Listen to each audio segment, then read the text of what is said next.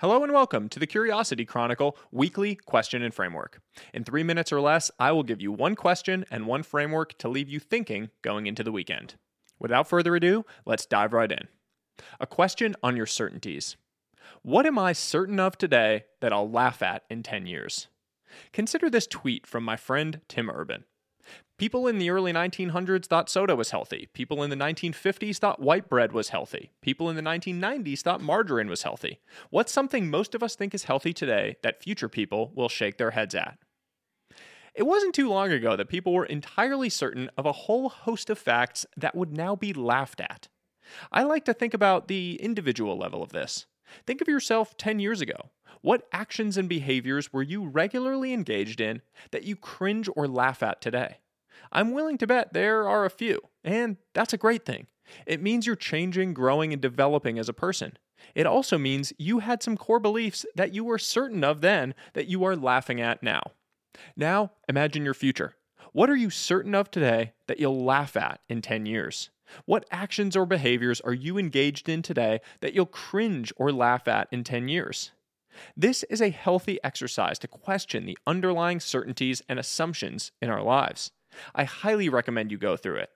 As David Foster Wallace said in his famous This is Water speech, quote, the point here is that I think this is one part of what teaching me how to think is really supposed to mean. To be just a little less arrogant, to have just a little critical awareness about myself and my certainties, because a huge percentage of the stuff that I tend to be automatically certain of is, it turns out, totally wrong and deluded. I have learned this the hard way, as I predict you graduates will too. To paraphrase Mark Twain, what do you know for sure that just ain't so? A framework to fix your meetings. The bike shed effect. Cyril Northcote Parkinson, the British naval historian who coined Parkinson's Law, the idea that work expands to fill the time allotted for its completion, once wrote of a hypothetical scenario in an organization that may feel all too familiar.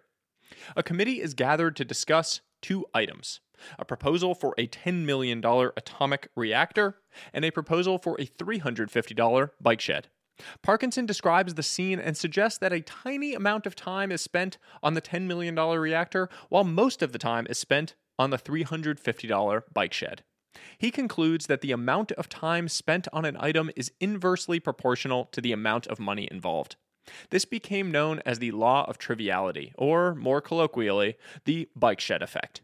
The essence of his argument is that in large organizations or bureaucracies, complex, expensive topics fly over most people's heads, so go through quickly, while simple, cheap topics are understandable, so everyone wants to provide their opinion.